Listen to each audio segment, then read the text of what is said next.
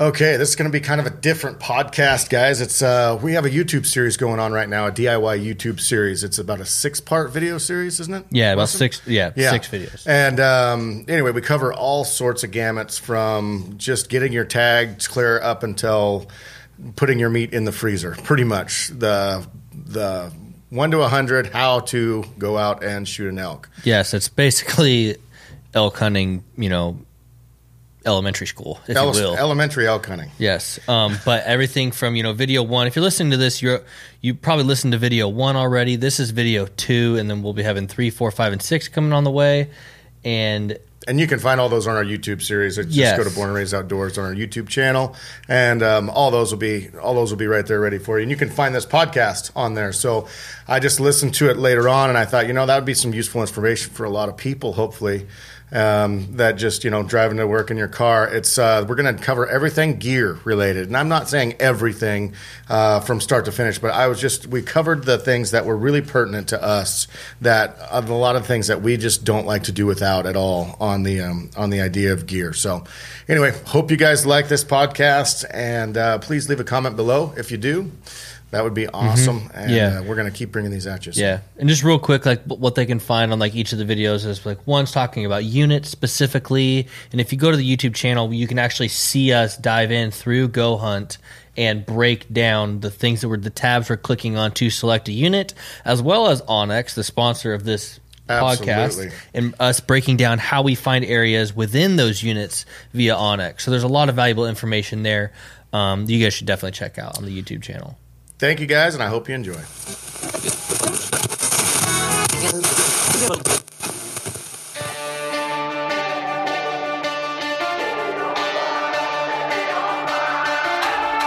Welcome to the Born and Raised audio experience.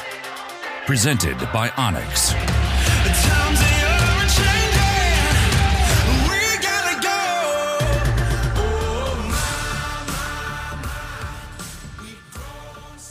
Oh man. so guys, we are covering boots on the ground. We've got all four of us together, which doesn't happen very often. I'm going to be honest with you. This is kind of a special evening. Boots on the ground. We're going to go through each one of us, and I, I thought that's was this was the best way to do it. Cody and I talked about it. And we're like, you know what? Let's just take each one of us separately and say what boots on the ground means to each one of us. And so that's what we're going to do. Starting. Are we Starting just gonna stand in like a round circle and uh, just talk? No, no, it'll be individually. You Really? could go, yeah, you could go by. You could We're gonna by go behind the tree and talk about it, By Trevor. Tree, you This can go. a really awkward video. So the biggest thing with boots on the ground is just basically breaking it down once we show up what we're looking for, what we what makes us change things with the whole adjustments while we're there hunting and that whole process. So Absolutely. I hope you guys are enjoying this series. If you are, comment below. um, Please. just a this is awesome. Hey, next time talk about this. Anything that we've missed that you feel like would be a good uh, question or topic, hit the comment section below for us. I mean, mean a lot. Before we get into Steve's and Trevor's just weird, weird topics that they're going to probably talk about, let's do uh, freebies. Free bees. Cody, take it away. Land of the freebies. So Land of the freebies. Until July 15th, we're doing a special on our website of our way of giving back. You get a free hat, a couple koozies, decal, signed photo. Um, it's just our way of giving back. So land of the freebies. spend 59 bucks through July 15th, and uh, we'll send you a free gift. It'd mean the world to us. Thank you guys so much. And with that, we're going to take it away with Trevor under some tree talking about his bowel movements. All right, guys. So my take on boots on the ground is going to be number one. Think about who you're going to go with. You could be stuck with these guys out in the backcountry for 10 days straight. It looks sexy on camera. Trust me, it's not always that way. Think about who you're going to go with. Make sure that you're in shape, make sure they're in shape. make sure that their wife wants them to be there so you don't get called halfway through and have to go home. When I'm when I'm thinking about boots on the ground, um, first thing after the e scouting and all that's gone into this, we've never set foot on that place before, and usually we're getting there in the dark. We roll up to a spot that we've literally have xed out on our onX map. We usually sh- shut the rig off. We have no idea what what it looks like in real time. We go to sleep curl up underneath the truck, sleep in the truck, whatever. Sometimes we're packing up right then and hitting a trailhead, a specific trailhead. Oftentimes we're getting a little bit of shut eye, waking up in the morning and seeing it for the first time in the daylight. A number of times it's been pulling up to a trailhead. I remember the first time we ever did this, we pulled up to a trailhead and there were literally so many trucks with horse trailers. It was very daunting. And we were thinking like, oh no, did we, did we, we must have picked the wrong spot. Kind of scratching our head like, well, we've come this far and put our packs on our backs and go in. Guess what? We found elk and we were able to be successful. So just because you pull up to a spot doesn't mean if there's 20, 30 rigs in in the parking facility, it doesn't mean that you're in a bad spot. Most likely, it most likely it means you're in a pretty good spot, right? If there's that many guys there, you got to tell yourself there must be a lot of elk here. So hit it hard, stay positive is a is a key. Just be willing to hike harder, hunt harder than hopefully the next 29 guys out there. so a lot of times we've gone into a spot and oftentimes hiked miles. And the way we do it is, for lack of a better term, stick and move, maybe. Um, we hike in, we literally hike in with a bugle in our hands, a reed in our mouth, and we're sounding off constantly. We're probably some of the most annoying people on the mountain. if if you're out there and you're hearing us come through, it's going to sound pretty noisy, maybe a little reckless, but we're looking for the biter, as you guys know. So we'll hike in, we'll have a spot or several spots in mind that we want to be from from the truck. And as we move from the truck to our our spike camp or wherever we're to go, we're calling. We're constantly calling. Uh, we're listening for sign for bugles.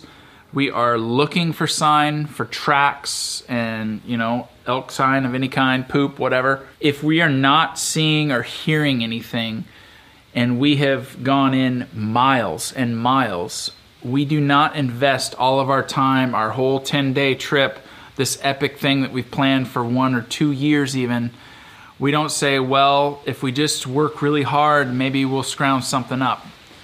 We will fold the cards in a matter of one to two days and pick the other spot. We had talked about in uh, our e scouting video that we like to pick, you know, maybe five or 10 locations within our e scouting. Well, if number one location looks sexy on, on the big screen, but then when you get your boots on the ground and it, it is ghost town, you know, there's things that change. Sometimes weather patterns aren't right. Sometimes it's super dry and not good. Sometimes it's super wet or snow and it'll shut the elk down. A lot of times it's really windy in the midday and you could bugle your face off and you're not going to hear them just because it's blowing 25 miles an hour. There's a lot of variables, but don't get too caught up in a spot. Don't marry a spot. Try to be that eligible bachelor that is okay with uh, hitting a spot up and then being like, thanks, honey, I'm out. And uh, sorry, honey, I never did that. Um, but that's what we do, and it works. And finally, uh, a big one for us is stay positive. Not every day that you're in the Elk Woods in a spot that you've never been before in your life, not every day it's going to be amazing.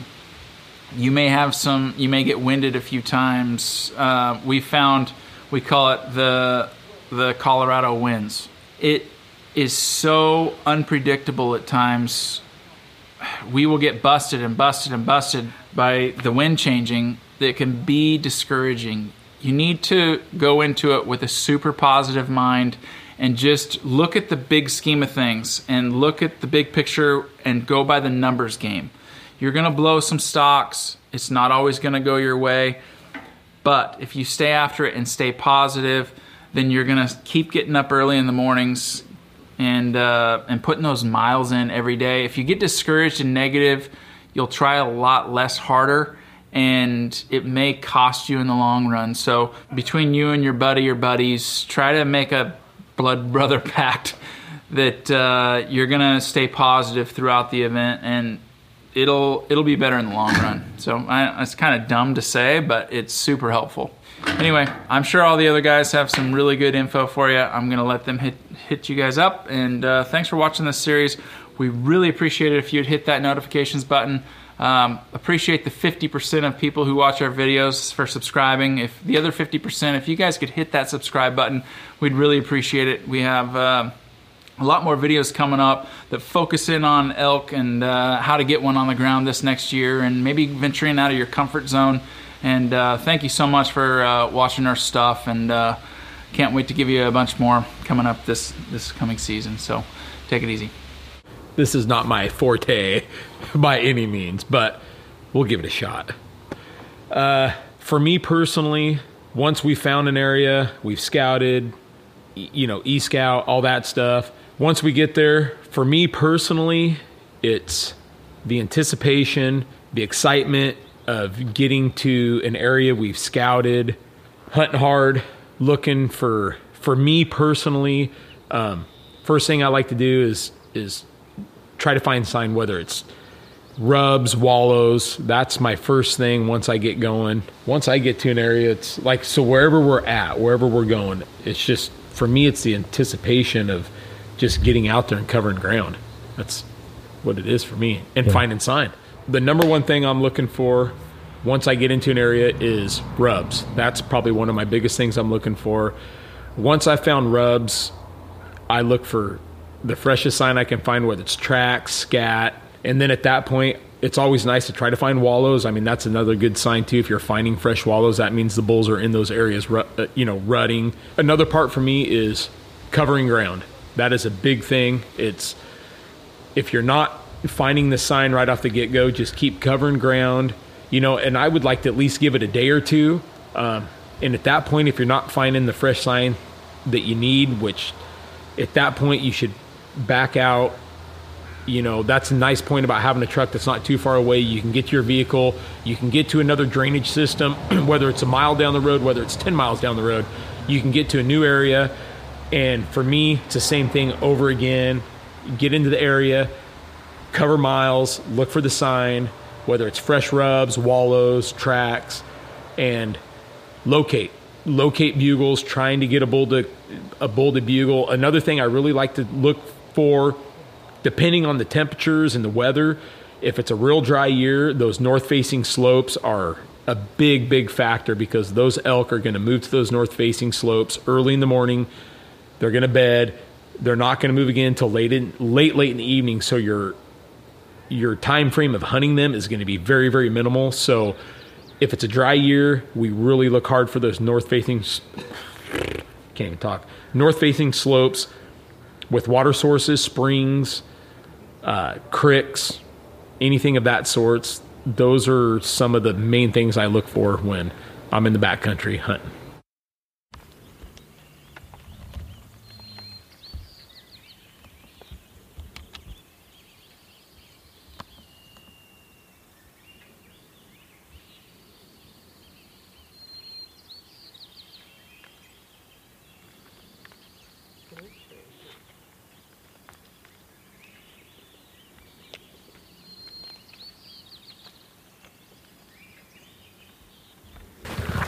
So,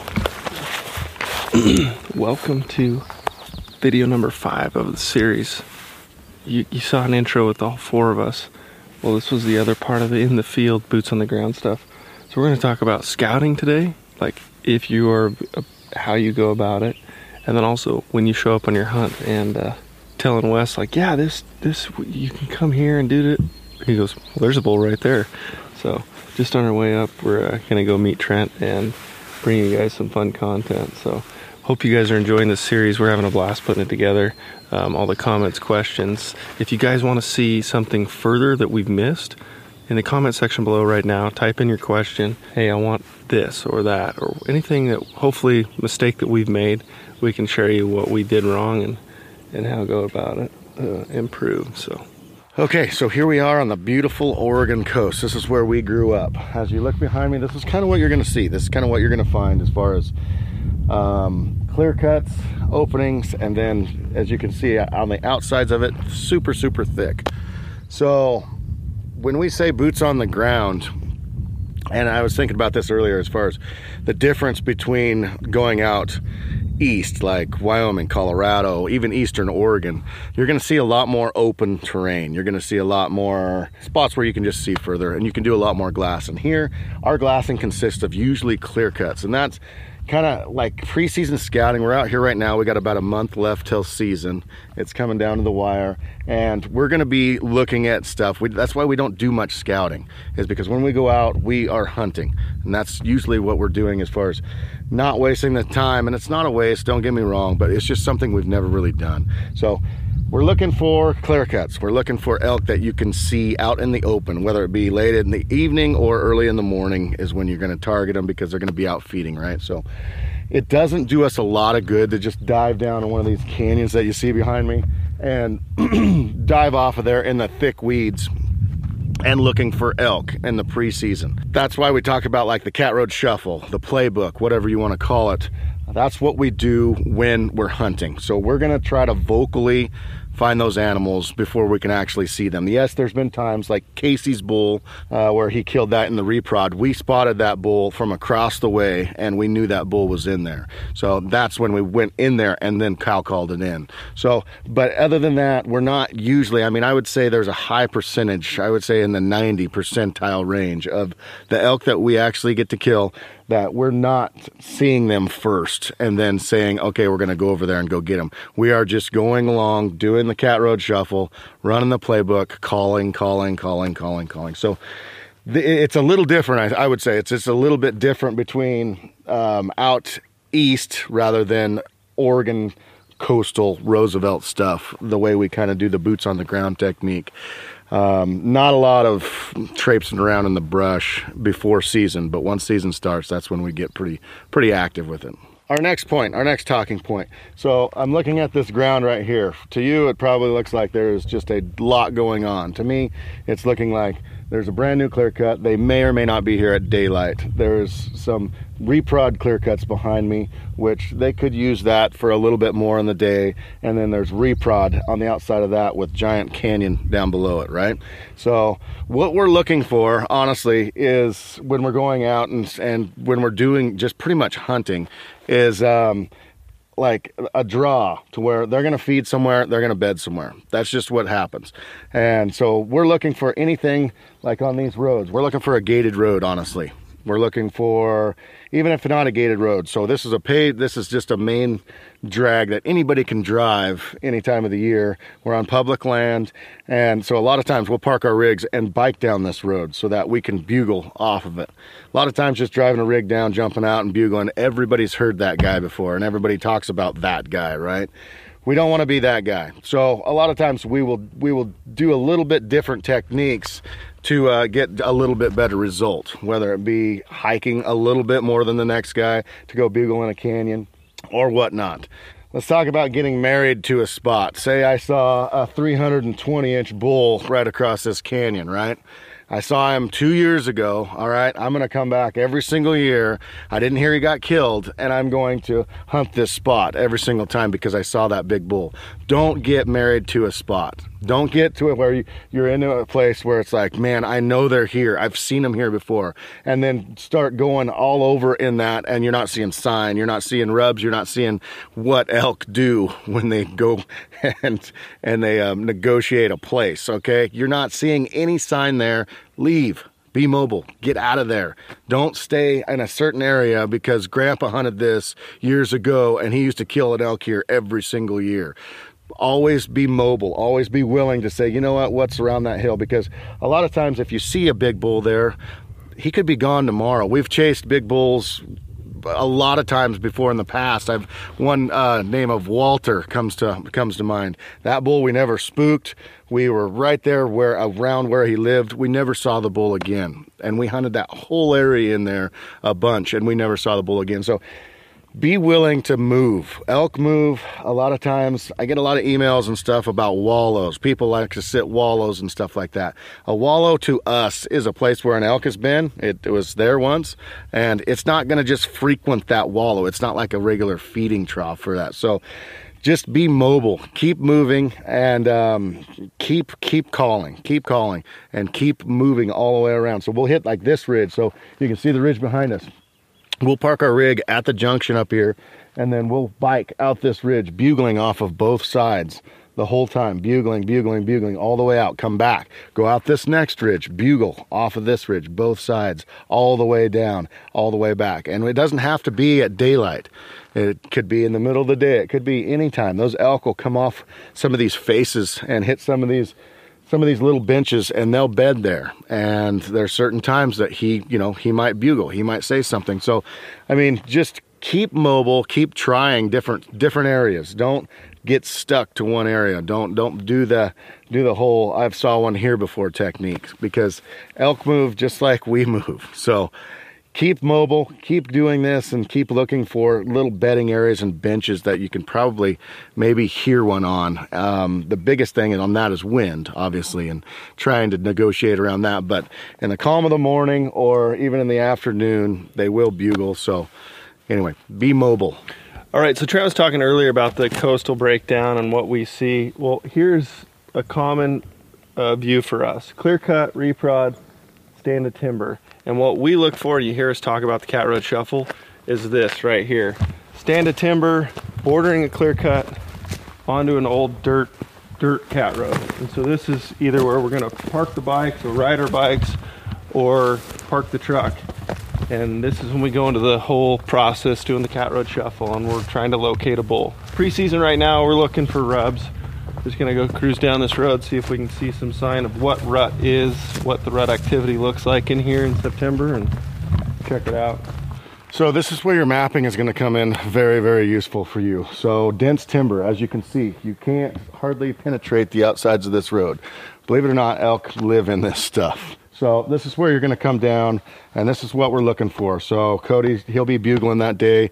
This is what we're looking for is like little tiny ridges, like say there's a little tiny finger ridge right here. So getting sound to penetrate into this stuff is not easy. So that's why we bugle so often and so much. So knowing that there's a little finger ridge right here, we'll hike off this, go down over there, just down just a little ways, just so we can get that bugle to to resonate out as far as we can get it. So that's the difference between here, I guess, and east. Yeah, yeah, and the biggest thing too is like we we've hunt a lot of these roads and we've killed a lot of bulls calling them onto the dirt road. They they're you know they're using this clear cut during the day, during the night. They do the rutting. They come in, bed in the timber. Earlier, Wes was asking, like, you're looking for benches, north face. Elk live where you're going to find them. I mean, they, they're, I would say, especially on the Oregon coast, they're not going to be specific to a certain side of the hill on the north facing. Yeah, they love benches, and don't get me wrong, but there's so many nooks and crannies. A lot of times you can go down one of these roads and it's grassy and they'll bed right in the middle of the road. So the biggest thing, like we said, boots on the ground when it comes to hunting season is covering as much ground as possible. That the densities of elk numbers are quite a bit lower here on the coast than some of the stuff that we've hunted in Colorado, Wyoming. We're just going to cover as much ground and like he said, bugle both sides. You know, there's a finger ridge here, well there's a knob up here and we're going to call every so in in the case of season, I'd bugle right here. I'd go down to the corner again, another 100, 100 yards, and bugle again. So bugle off this side, bugle direct that way, and uh, just covering ground. Just trying to let the sound be your footsteps. How about that? And try to let it resonate as far as possible. That's why we hit the high note bugles, not real super, super low. You don't sound, try to sound small. Try to sound as big as you can, As loud. as loud and as big. All right, so we've gone down the road a couple hundred yards. This is pretty common on a lot of these old skid roads. You know, when they come back to relog it, they'll punch this road back through, but it, it pretty much ends right here.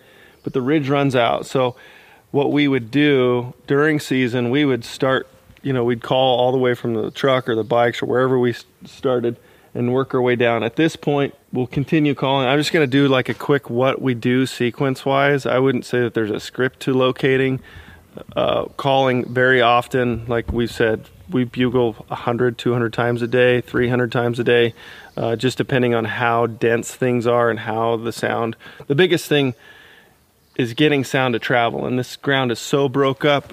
I could bugle here, a bull could be just over the ridge 100 yards and not hear us. So um, we call call a lot. But a lot of times, what we'll do during season, this is just kind of if I was hunting and hoping that there's a bull down here.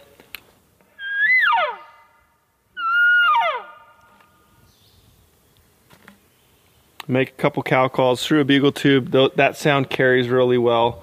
Uh, kind of picked that one up from Corey and Dirk when I was hunting with them. The biggest thing after you make a sound, listen.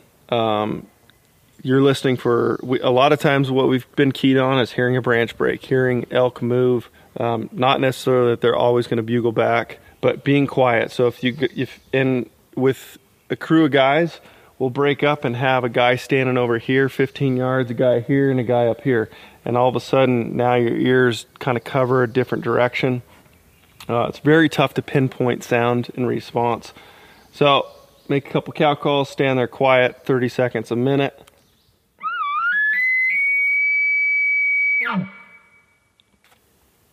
Birds, lots of bird sounds.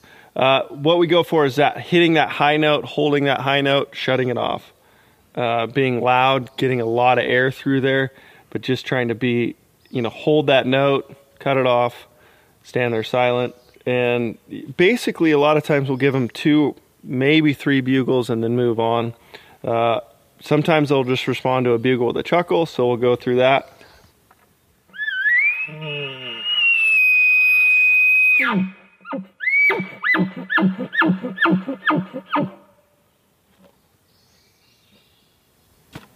Again, stand there silent, try to uh, pick up anything, and move on. Couple bugles. We're here for two minutes max. Move down 100 yards, whatever it is. It's all about covering country, uh, trying to find that one. So- all right, so just a quick breakdown um, on what we do call wise. We've got our signature series calls. We've got three of them. We've got tagged out the black one, yellow committed, blue the reason. Basically, they're they're all very similar. They're all on the same frame. It's the amp frame from Phelps. Um, the biggest difference is going to be the latex latex stretch and thickness, thickness of latex and the overall stretch.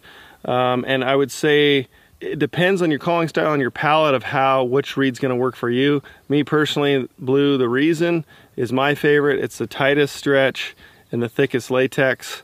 Uh, it takes a little bit more air. And Trent runs the yellow committed.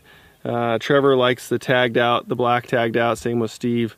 Um, and we're working on a new one too, just to kind of add because it's what we found is different people respond better with those calls uh, on on the variable of that stretch and latex. But just a little breakdown on the sound difference. Uh, here's the reason.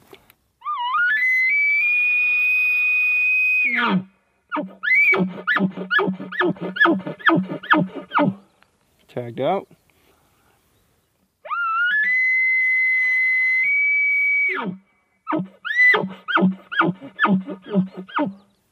Committed.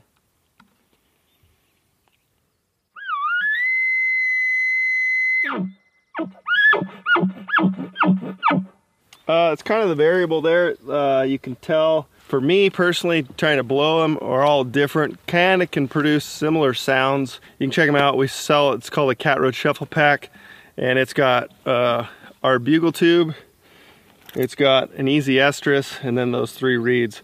Um, one thing that we really haven't talked a lot about of what we use this call for it's two and uh, another good call to locate with. How we actually use this, it's variable. It depends on the person.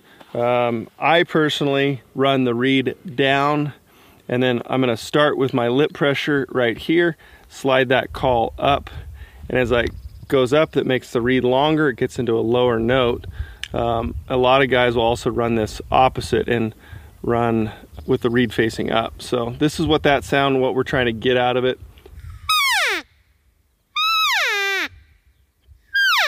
So it, it all starts with pressure. If you have it too far to the edge, the reed's really, really short and you're not going to get much sound out of it.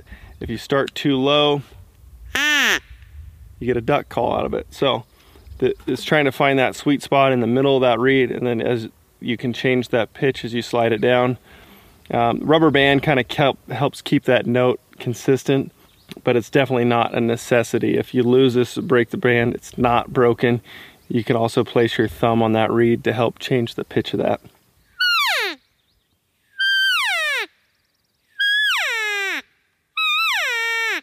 Steve Howard's probably one of the Steve and Trent both are some of the better on this easy estrus where you get that real long estrus whine.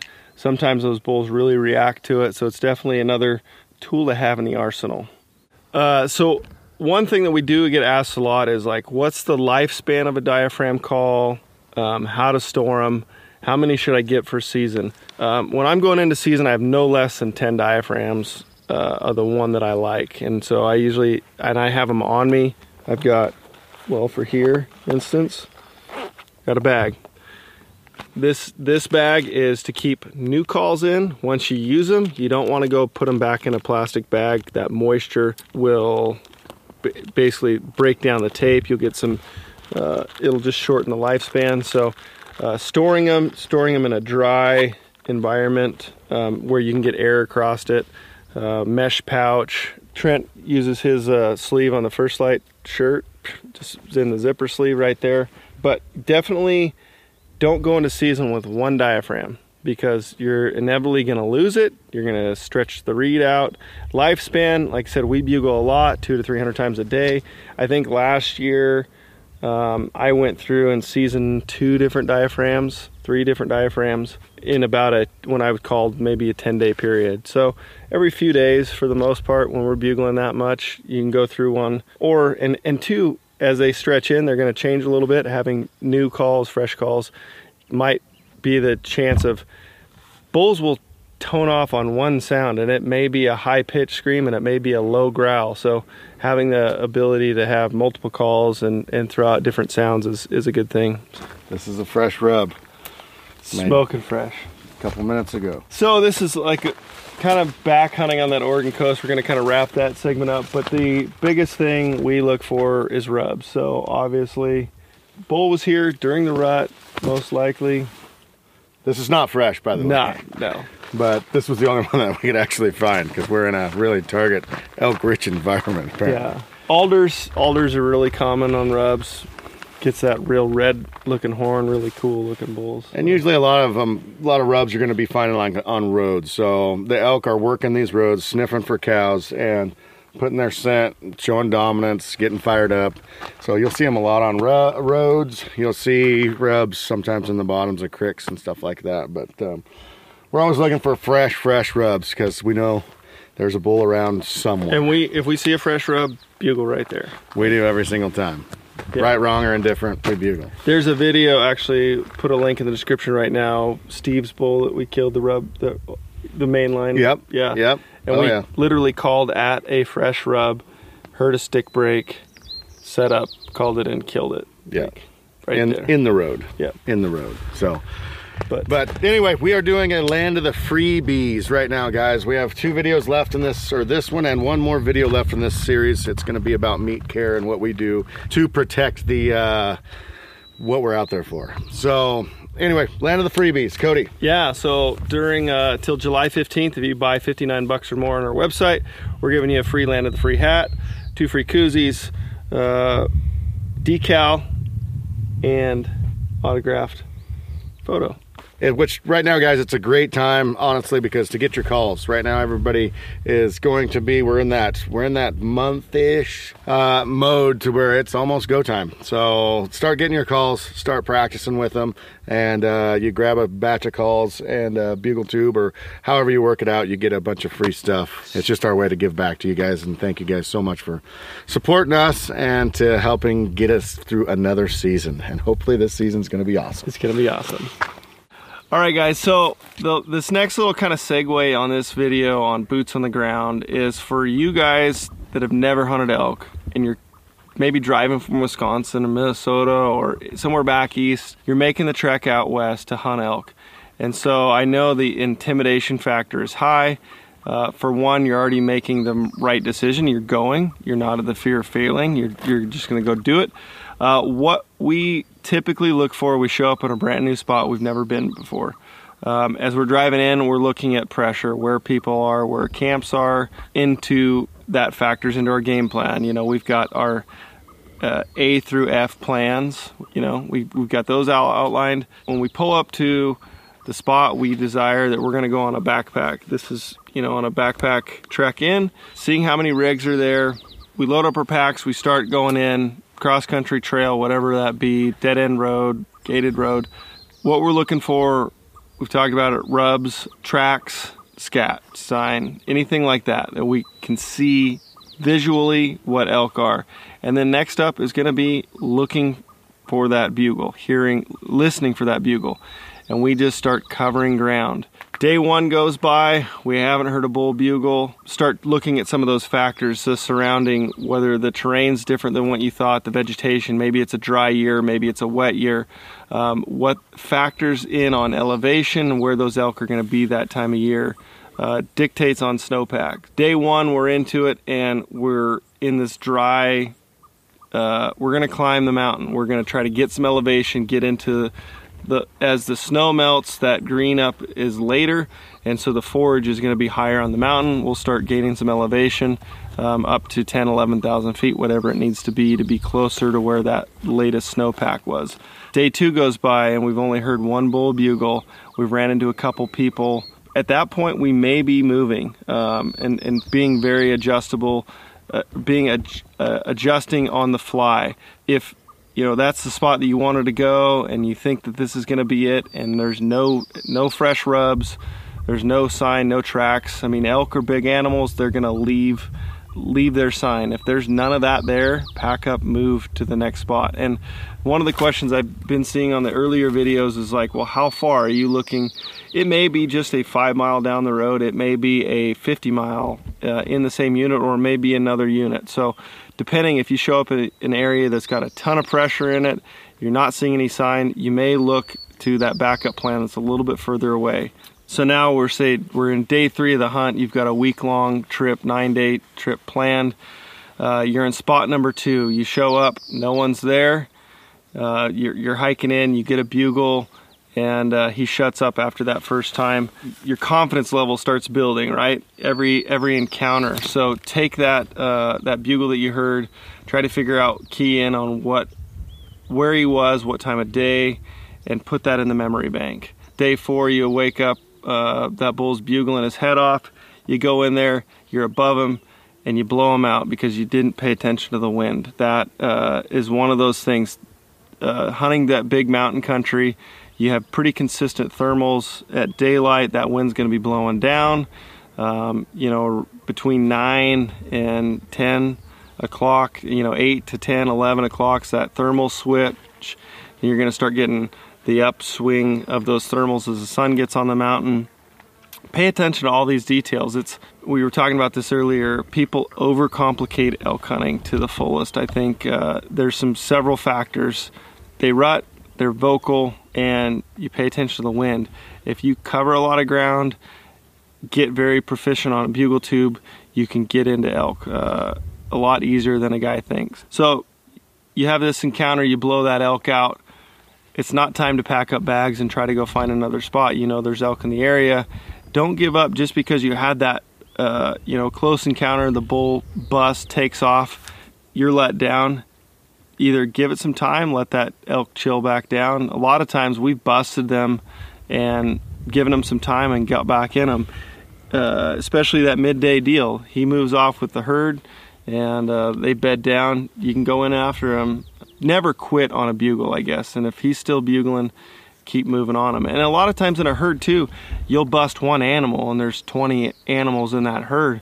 The, they take off running. A lot of times the herd doesn't know that maybe that was a predator or something else. They are not necessarily tuned in that the human and it can still be game on. So another tip is to not not quit. If that bull's still bugling, keep chasing him. Okay, guys. So a lot of this stuff that uh, we're talking about is is because we've got these questions before, whether it be on YouTube or whether it be an email or whether it be DMs on Instagram or something to that effect. But so another big thing that we get get asked, excuse me, is uh, calling setups. How do you guys do it? And we'll have people like throw in a giant scenario of this is all what happened and what should I have done differently, right? Well, there is no perfect answer to any of that. But how we do it is we run a shooter with a cameraman and then we have our caller back however far. And usually it's not as far as you would think it is. A lot of people say it's got to they got to be at least 100 yards. We've never, I don't think, hardly ever done a 100 yard game. Usually like especially here on the Oregon coast, we're within 10 to 30 yards. We're very close because it's super close quarters and those animals could easily skirt you. You'll hear us talking about uh, slingshots, the slingshot method where the caller runs up, calls and everything, and then slingshots the bull back. That all these things, all these terminologies are just things, honestly, that we've made up, whether hunting with someone else or however the however it may be that we we put a name with something that we did. We do the bulls or uh, bull chasing cows, so the caller will run around in a circle like an idiot, breaking everything, and then scream, you know, like it's chasing a cow around and bugling. We do all these things. Some of them are just because we like to have fun out in the woods. Other ones are because in our mind maybe that is going to change the game, whereas probably just a normal bugle would have worked just fine. So being more realistic. So that's what we talk about um, on all of our calling scenarios. It's being realistic. It's it's breaking brush. It's stomping on a root. It's um, whatever the whatever it may be. We do a lot of raking. We do a ton of raking, and um, it's making elk sounds. Cody mentioned in a different segment how elk are big. They leave sign. Elk are giant animals. They're the biggest ones in the bush. So it's like try and mimic exactly what they're doing when they're doing what you're trying to mimic. So when elk are rutting, when they're bugling and rubbing and doing all this and peeing on themselves and, and getting all fired up, they're a loud, loud, loud animal. So sometimes you'll be out there and you'll just hear a stick break and that's what's going to key you in sometimes it's going to be a bugle sometimes whatever it may be in order to say okay guys time to set up. And you'll see that a lot in us. It's like oh get set up get set up. There is no like okay you're going to do this and you're going to do that. But what we do going into it that helps us a ton that's really really been beneficial for us is we have very very simple signs. So our we can always we always try to stay in vision with the shooter the caller and shooter always try to at least have a little bit of eye contact just so you guys can relay messages because that shooter's seeing everything that's going on if that bull's in his vision.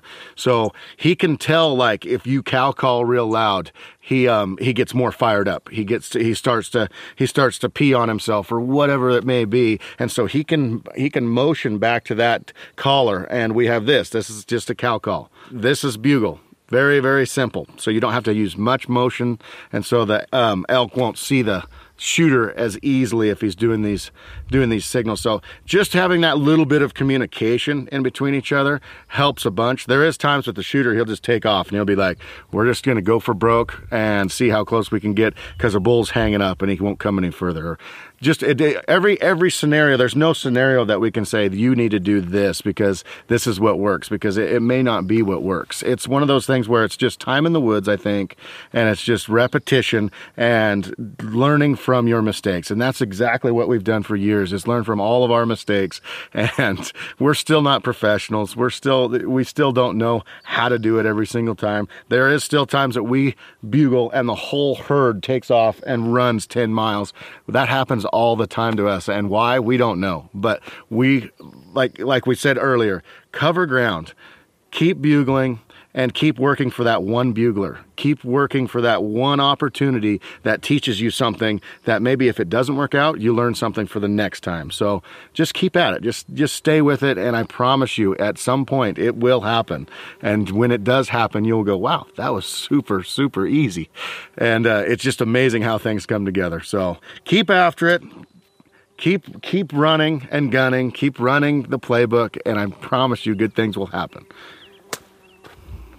So, guys, this is uh, video number five of the series, and, and we, we had the intro there with all four of us. This is when you show up, but all the things leading to that, there's a couple tools that we've talked about in the past. You go to gohunt.com forward slash BRO, you can get a free membership right now to research state, then pick a unit, and you kind of further break it down, which we talk about in videos two and three. It's a great tool out there. Just want to extend that offer to you guys. It's free. You can plan your hunt right now. It's a 30 day trial. So go to gohunt.com forward slash BRO. Get a free trial. Plan your hunt for this next fall.